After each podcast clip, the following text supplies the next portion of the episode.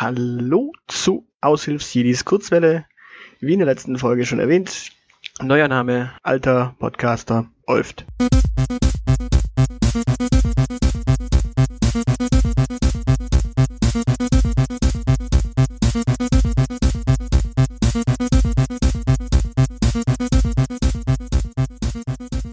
In der heutigen Ausgabe möchte ich mal den Namen erklären. Also warum eigentlich Aushilfsjedi?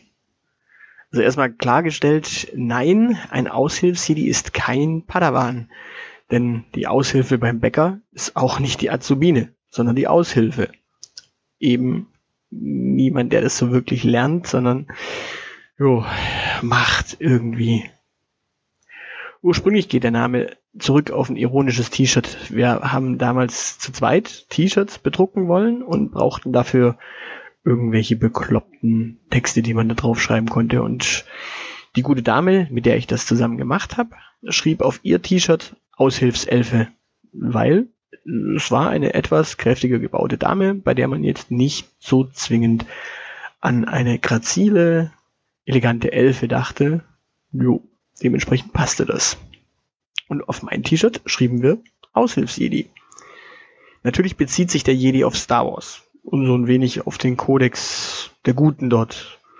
Die sind ja stets mit den besten Absichten unterwegs auf friedvollem Weg und greifen maximal zur Verteidigung von Unschuldigen auf aggressive Taktiken zurück und haben natürlich ihr Lichtschwert wirklich vor allem als Verteidigungswaffe, weil ist ja jetzt nicht so das große Angriffsmittel, sondern tatsächlich eher so zur Verteidigung, um Schüsse abzuwehren und zu blocken.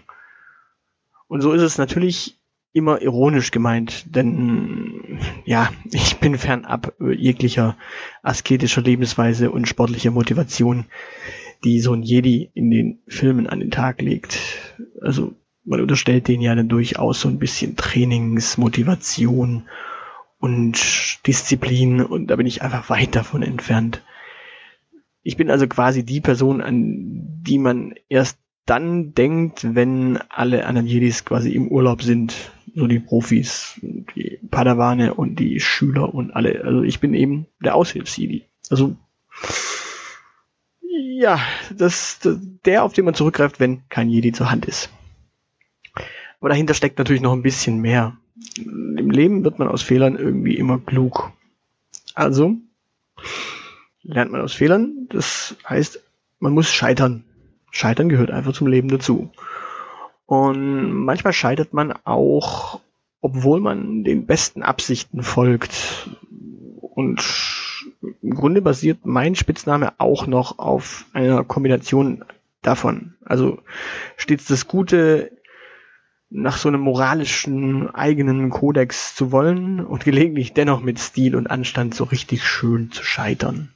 Damit dürfte dann auch dieses Mysterium hinter dem Namen endlich mal gelüftet sein. Und das war jetzt eine relativ kurze Kurzwelle. Bis zum nächsten Mal. Tschüss.